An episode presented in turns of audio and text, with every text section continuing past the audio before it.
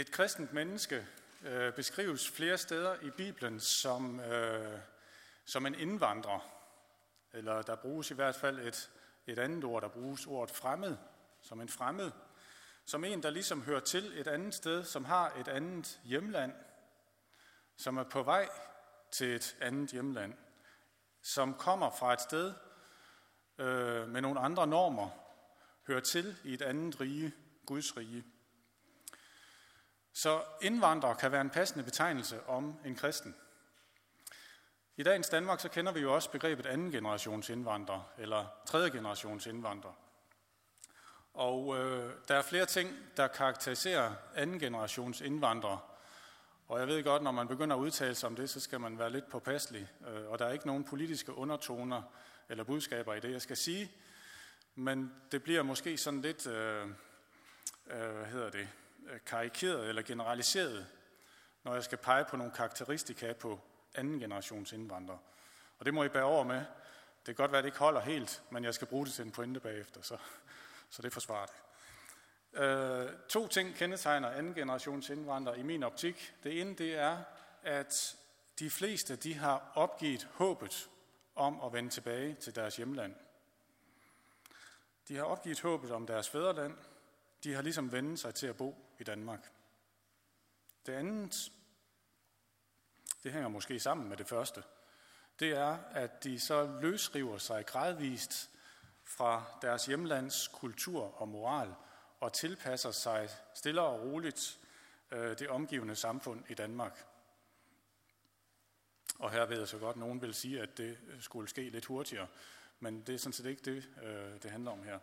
Min påstand er, at Øh, anden generations indvandrere er kendetegnet af, at man har mistet håbet om at komme tilbage, og man gradvist tilpasser sig det her samfund.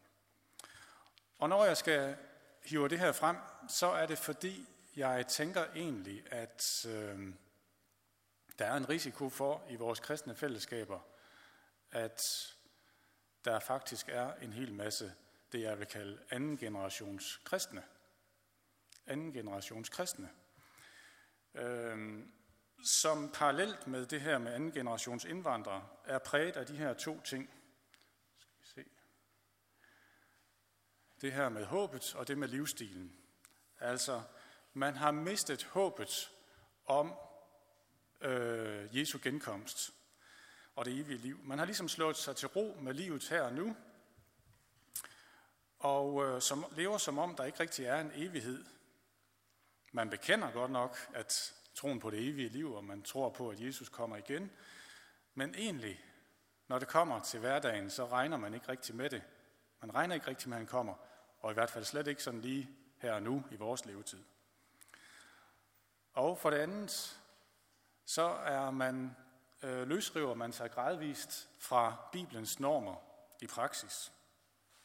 Altså, det vil sige, at man kommer jo stadigvæk til de kristne møder og gudstjenester, og er på den måde, har på den måde en del af en kristen kulturidentitet.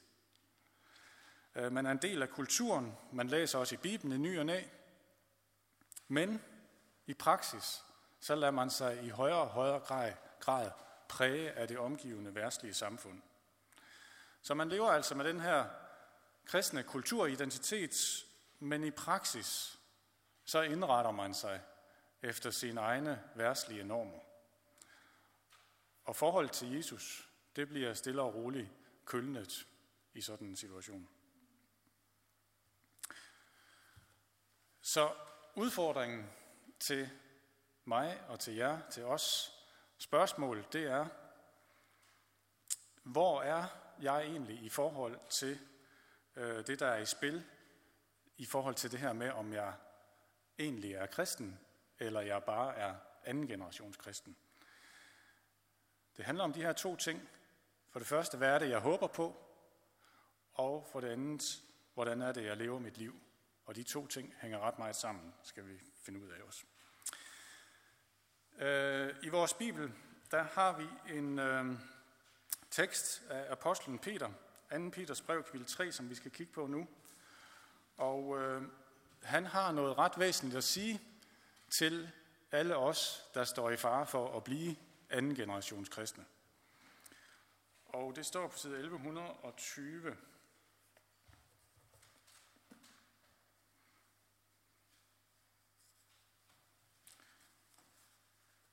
Den kom ikke der. Kom der så. De første 13 vers i kapitel 3. Mine kære, det er nu det andet brev, jeg skriver til jer. Og i dem begge prøver jeg at vække, jer, vække jeres retfærdige sind, ved at minde jer om, at I skal huske de ord, som tidligere er talt af de hellige profeter, og vor Herre og Frelsers bud, som I har fået, fået gennem jeres apostle. For først og fremmest skal I vide, at der i de sidste dage vil komme spottere, som følger deres egne lyster, og som håndligt siger, hvad bliver der af løftet om hans komme? Siden vores fædre døde, er alting jo blevet ved at være, som det var fra skabelsens begyndelse. Men de, der påstår dette, overser, at fra gammel tid var der himle til og en jord, som på Guds ord var opstået af vand og gennem vand. Og derfor gik den daværende verden der også til grunde ved at blive oversvømmet af vand. Men de nuværende himle og den nuværende jord er i kraft af det samme ord blevet opretholdt og gemt til ilden på dommens dag, når de ugudelige mennesker skal gå fortabt. Dette ene må I ikke glemme, mine kære, at for Herren er en dag som tusind år, og tusind år som en dag. Herren er ikke sen til at opfylde sit løfte, sådan som nogle mener, men han har tålmodighed med jer, fordi han vil, at ingen skal gå fortabt, men at alle skal nå til omvendelse. Men Herrens dag vil komme som en tyv, og der vil himlene forgå med et brag, og elementerne vil brænde op, og jorden og alt det menneskeskabte på den vil vise sig som det, det er. Da nu alle disse ting må gå i opløsning, hvor helligt og gudfrygtigt bør I da ikke leve, mens I venter på, jeg fremskynder Guds dags komme, da himlene skal gå op i lurer og elementerne komme i brand og smelte. Men efter hans løfte venter vi nye himle og en ny jord, hvor retfærdighed bor.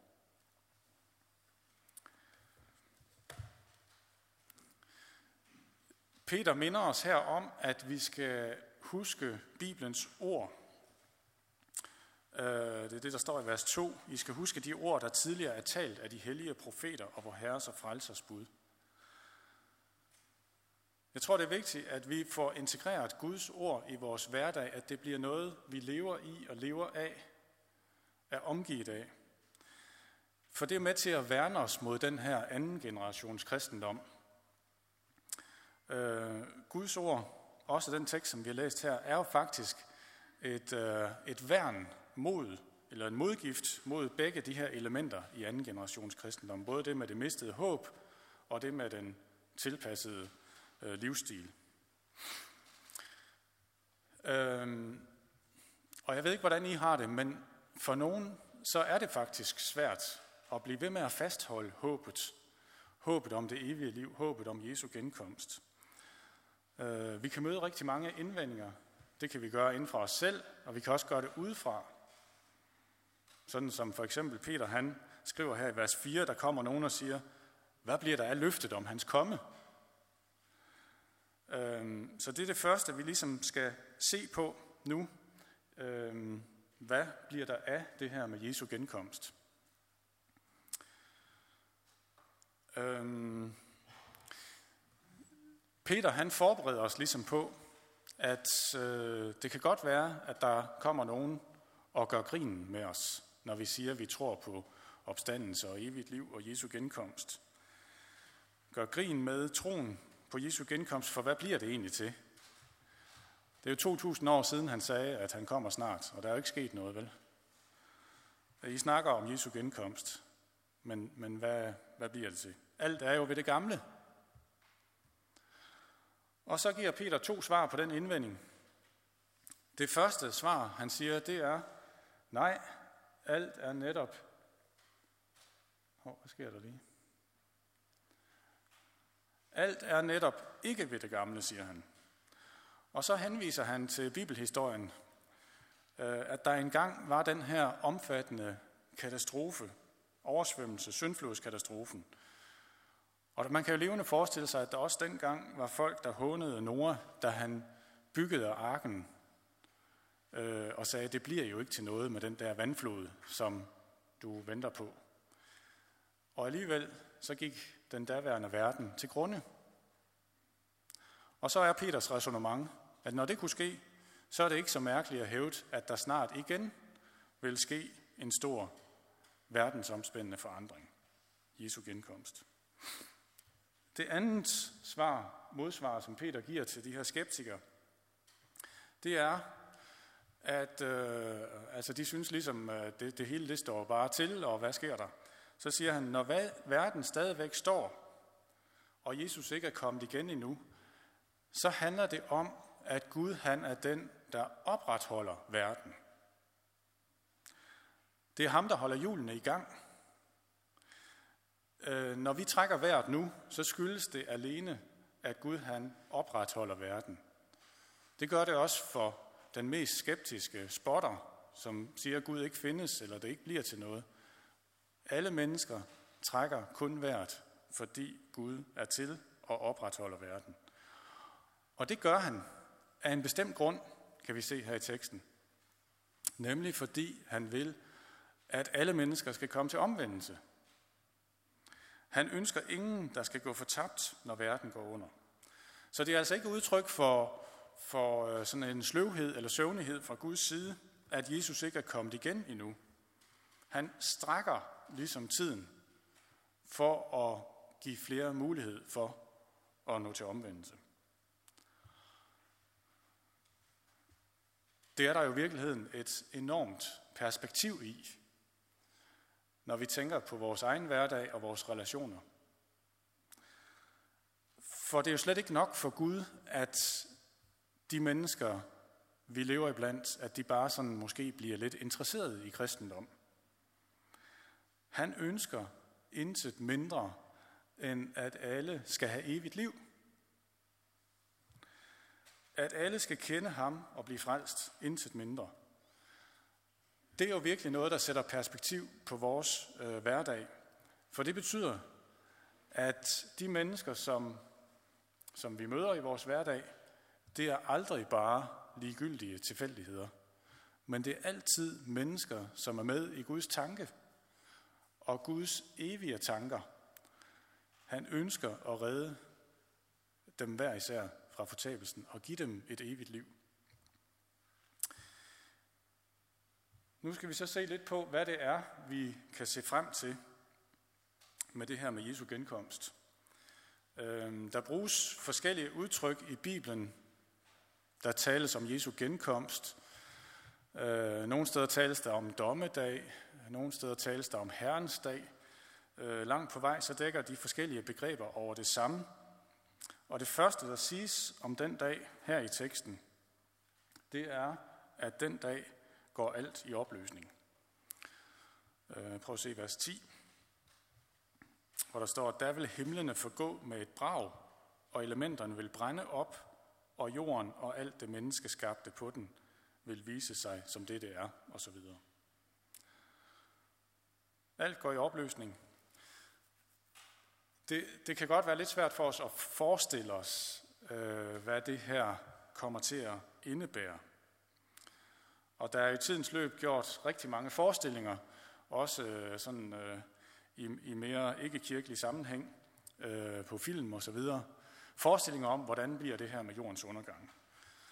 Der er nogen, der frygter, at, øh, at det kommer til at være miljøsvineriet eller klimaforandringer, der kommer til at udløse det her, eller udviklingen i krigsindustrien, eller terror, eller corona, eller andre pandemier. At det er det, der vil føre til jordens undergang. Og det er muligt. Det, øh, det kan vi ikke vide. Vi kan ikke udelukke det. Vi ved det ikke. Men det vi under alle omstændigheder ved, det er, at det kommer ikke til at ske ved en tilfældighed. Det kommer til at ske efter Guds plan, hvad enten det rent fysisk kommer til at ske på den ene eller den anden måde.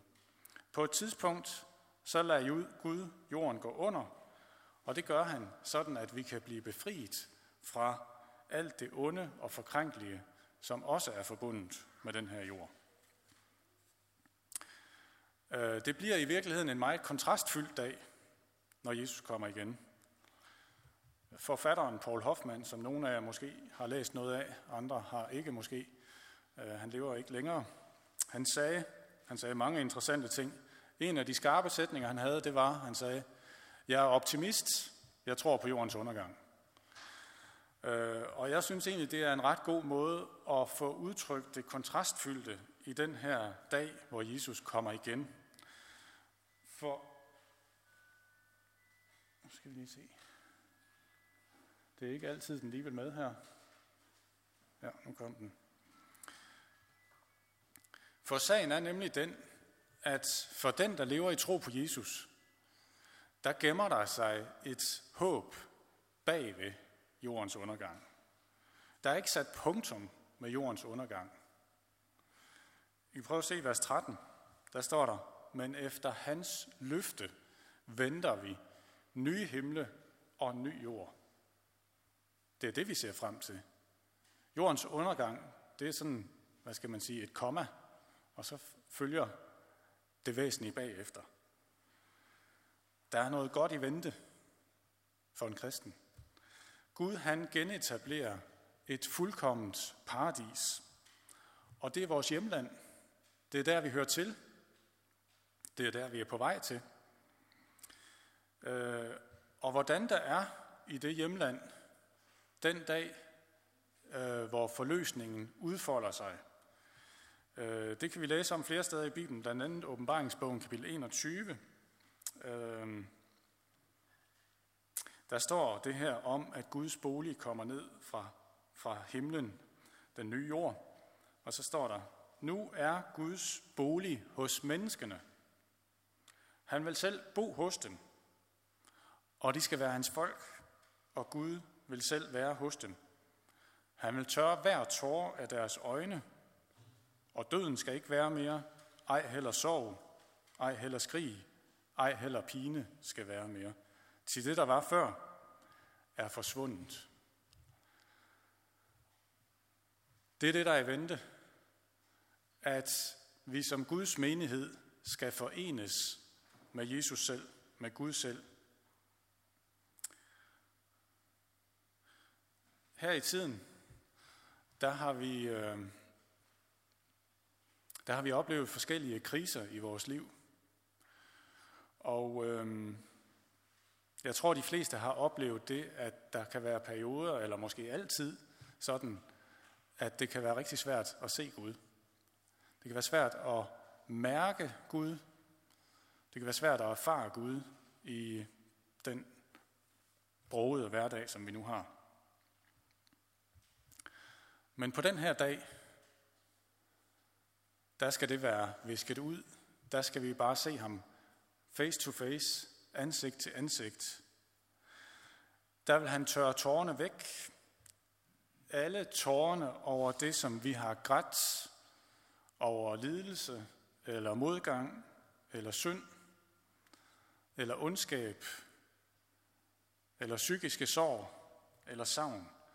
Gud han vil tørre øh, al smerten væk, og der skal vi opleve ham sådan helt nærværende øh, virkeligt konkret.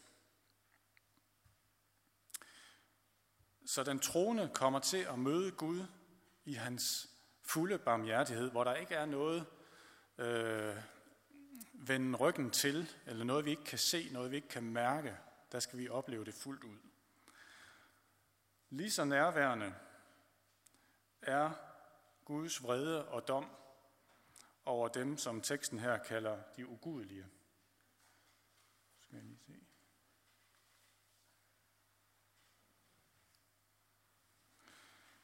Øhm, de ugudelige, det vil sige dem, der slår sig til ro i deres ugudelighed og ikke omvender sig og tager imod frelsen. Det står i slutningen af vers 7. De ugudelige mennesker skal gå fortabt. Det er jo alvoren i den her dag også. Og det er jo med til at gøre det til en kontrastfyldt dag også. Det betyder også, at anden generations kristendom, altså der, hvor man bare har et ydre forhold til den kristne kultur, det er ikke adgangsgivende til livet på den nye jord. Der er kun én ting, der giver adgang til livet sammen med Gud i evighed, og det er Jesus. Og øh, nu blev vi sådan stillet et udfordrende spørgsmål til indledning. Det var noget med, hvad betyder Jesus for dig? Øh, og jeg ved ikke, om det har affødt en eller anden angst i nogen af jer. Åh oh, nej, nu kommer det spørgsmål, og jeg skal snakke med nogle af de andre om det. Jeg hørte i hvert fald lige min høresnegl et par stykker, der fik minder om gamle dages missionærer, der kunne øh, stå ved indgangen eller udgangen og spørge, hvordan har du det så med Jesus? Øh, og måske mærker den der følelse, åh oh, nej, er det nu godt nok med mig og Jesus? Jeg ved ikke, om nogen kender den. Øh, og det er klart, når vi får skitseret det her op, som Peter han gør, med den her kontrastfyldte dag, hvor hele himlens herlighed åbner sig for dem, der tror. Og så siger han samtidig, at der er nogen, der skal gå fortabt. Så kan man jo godt begynde at tænke, hvordan skal det så gå med mig på dommens dag? Jeg tror, der er nogen, nogen af os, der lever i en falsk sikkerhed på grund af den ydre kristne kultur. Og så tror jeg også, der er andre, der lever i en falsk utryghed på grund af alle manglerne i deres liv. Man ser så mange ting, der ikke er, som det vil være optimalt, og så tænker man, det går aldrig det her. Men den sunde tryghed og vidshed, den finder vi kun et sted. Den finder vi kun i det, som Jesus har gjort for os. Og det betyder, at vi skal ikke gå rundt med sådan en falsk tryghed og tænke, at alt er den skønste orden, fordi jeg har jo mine papirer i orden. Jeg har kommet i det her hus i adskillige år og så videre. Men vi skal heller ikke gå rundt i en falsk utryghed, fordi der er så meget, der halter i vores liv. Vi skal finde vores fundament et andet sted, som ikke har med os at gøre, men som kun har med Jesus at gøre. Det kan egentlig siges meget enkelt. Det gør evangelisten Johannes i Johannes evangelie 3. Kort og enkelt. Den, der tror på sønnen, altså Jesus, har evigt liv. Den, der er ulydig mod sønnen, skal ikke se livet, men Guds fred bliver over ham. Så enkelt er det. Den, der tror på Jesus, har evigt liv. Den, der er ulydig mod ham, skal ikke se livet, men Guds fred bliver over ham.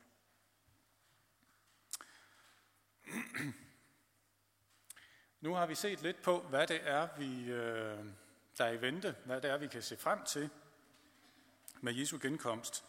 Og i forlængelse af det, så er det jo naturligt at spørge, hvad det så betyder for vores liv her og nu, når vi ved, at vi er på vej til det her mål hjemme hos Gud, vi venter på Jesu genkomst, hvad betyder det så for den måde, jeg indretter mit liv på i dag? Det første, jeg vil sige, øh, det kan ikke læses direkte lige ud af teksten, men øh, jeg mener faktisk, det er ret relevant alligevel at svare til øh, sådan den bibelske helhed. Det var noget, min kørelærer øh, lærte mig for omkring 30 år siden. Nej, det er faktisk mere.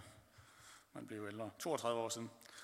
Øh, jeg skulle ud og køre på motorvejen E45, og I ved godt, dernede omkring Vejle, der har der altid været, været trængsel på vejen. Der var biler overalt, og man var lige ved at køre ind i hinanden. Og så siger kørelæreren til mig, at jeg skal overhale en stor lastbil, altså en af de der store øh, med sættevogn.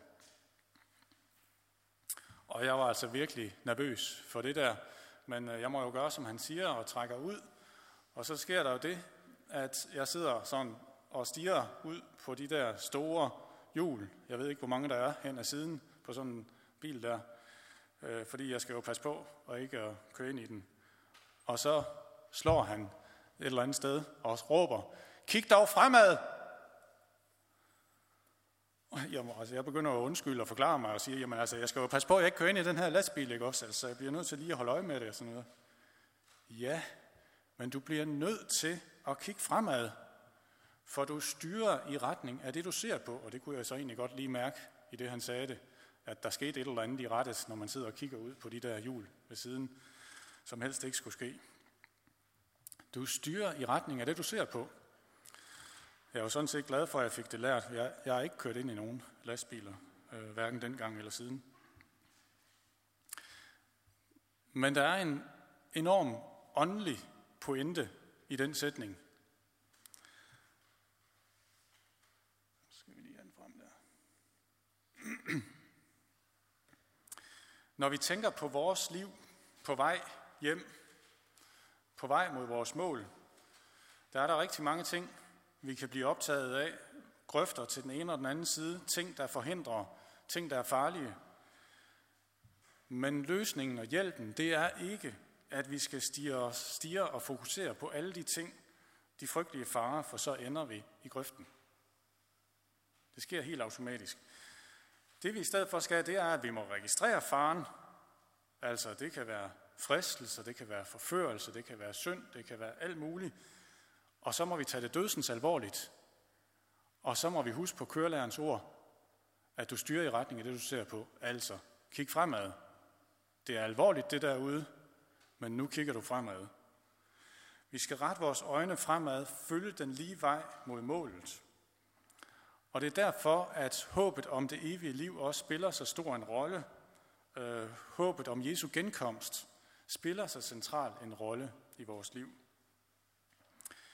Guds ord hjælper os dermed til at, hvad skal man sige, øh, få, få løftet vores øjne væk fra det, der lige kan fange vores opmærksomhed, og som kan være farligt omkring os.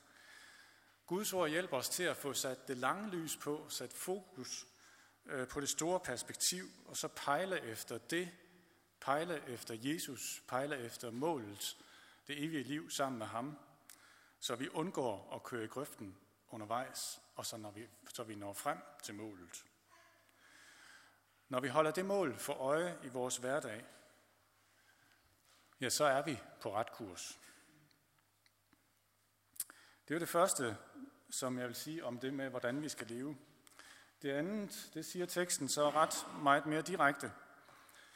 Øhm, det er, at vidsheden om, at Jesus kommer igen, det skaber det, som teksten her kalder en hellig gudsfrygt i os. Det står i vers 11. Da nu alle disse ting må gå i opløsning, hvor helligt og gudfrygtigt bør I da ikke leve? Altså, når vi nu ved, at det hele en dag går i opløsning, og at vi en dag skal stå til regnskab over for Gud med vores liv, så er det klart, så må det sætte sit præg på, hvordan vi indretter os her og nu. Forvaltning af vores penge, af vores måde at behandle hinanden på, det må være præget af det her mål, vi har. Øh, det handler blandt andet om at bruge sin tid og sine penge på noget, som har evighedsværdi, i stedet for kun at være optaget af at bruge tid og penge på noget, der alligevel bare går i opløsning.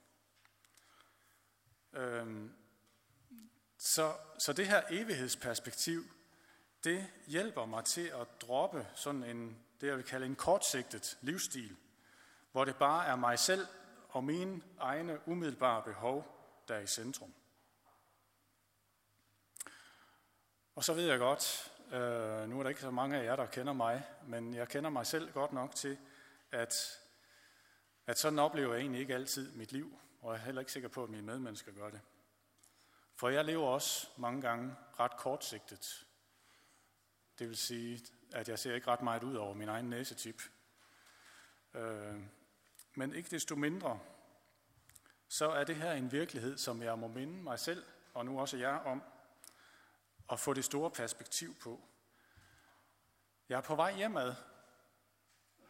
Jeg er på vej et bestemt sted hen. Og derfor så vil jeg leve i tillid til ham, som jeg håber på. Og derfor vil jeg leve i ærefrygt for ham, som jeg skal stå til regnskab for. Jeg vil ikke være underlagt tidsåndens kortsigtede perspektiv og dagsorden, eller jagten på andres anerkendelse.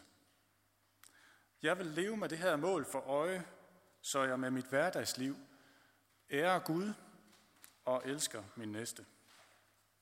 Så den hellige Guds frygt, det er et element i det her øh, ventetid. Det tredje,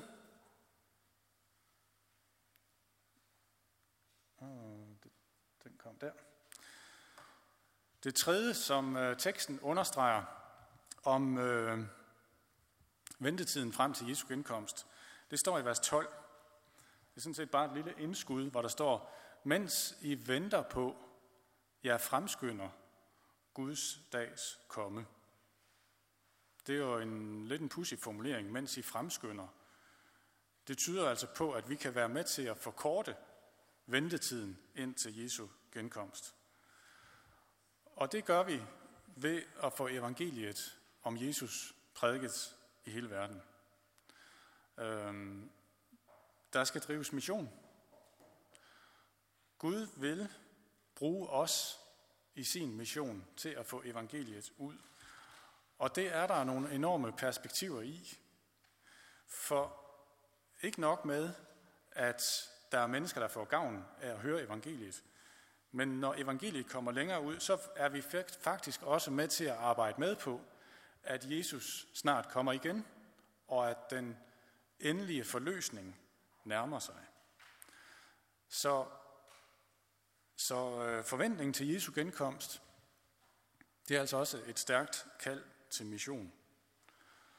Og øh, når vi snakker om det her med med, med Jesu genkomst, hvornår kommer han nu, og sådan nogle ting, og mission, så tror jeg, det er vigtigere at handle, end det er at spekulere på en masse detaljer om Jesu genkomst. Øh, hvis man skulle stille det lidt spidst op, så kan man sige, mere mission, mindre spekulation. Øh, folk i vores omgangskreds må ganske enkelt vide, at der er mulighed for omvendelse. For det handler jo om evigheden. Og jeg tror også, at, at Gud han kalder nogen af os til at tage fat på de steder, hvor, hvor evangeliet ikke er kendt. Der er rigtig mange muligheder. Hvem vil for eksempel øh, hjælpe med studentermission i Kambodja? Eller hvem vil fortælle muslimerne i Tyrkiet om Jesus? Jesus kommer snart igen. Det gør han. Det er virkeligheden. Og spørgsmålet er så, om det sætter spor i vores livsstil og vores prioriteringer. Jeg skal prøve at samle lidt op på det her. Nå, det, var...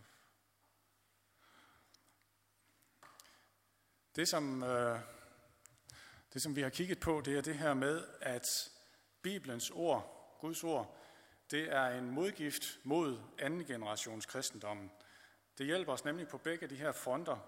Det hjælper os til at fastholde håbet om vores hjemland, til fastholde håbet om den forløsning, der nærmer sig. Og i forlængelse af det, så hjælper det os til at indrette os efter Guds normer, mens vi er her. Guds nåde, barmhjertighed og håbet om det evige liv, det sætter spor i vores liv, så vi ønsker øh, at leve i næste kærlighed og Guds frygt. Og pointen er så faktisk, at der er noget sammenhæng mellem de her to ting, mellem håbet og livsstilen. Jesus kommer snart igen. Det gør han. Og det betyder, at så skal vi hjem. Så skal vi hjem der, hvor vi hører til. Og derfor så er det vigtigt, at vi her og nu holder målet for øje. For som kørelæreren sagde, du styrer i retning af det, du ser på. Lad os bede sammen. Jesus, tak, at du har lovet, at du kommer igen, og at du skaber en ny himmel og en ny jord. Tak, at du opretholder verden nu, fordi du ønsker, at flere skal nå til omvendelse. Her jeg beder om, at det alt sammen må være med til at forme og præge os og vores liv. Hjælp os til at få det lange perspektiv på vores liv. Her vi beder om, at du vil være hos os og bruge os i vores hverdag og velsigne resten af den her aften for os. Amen.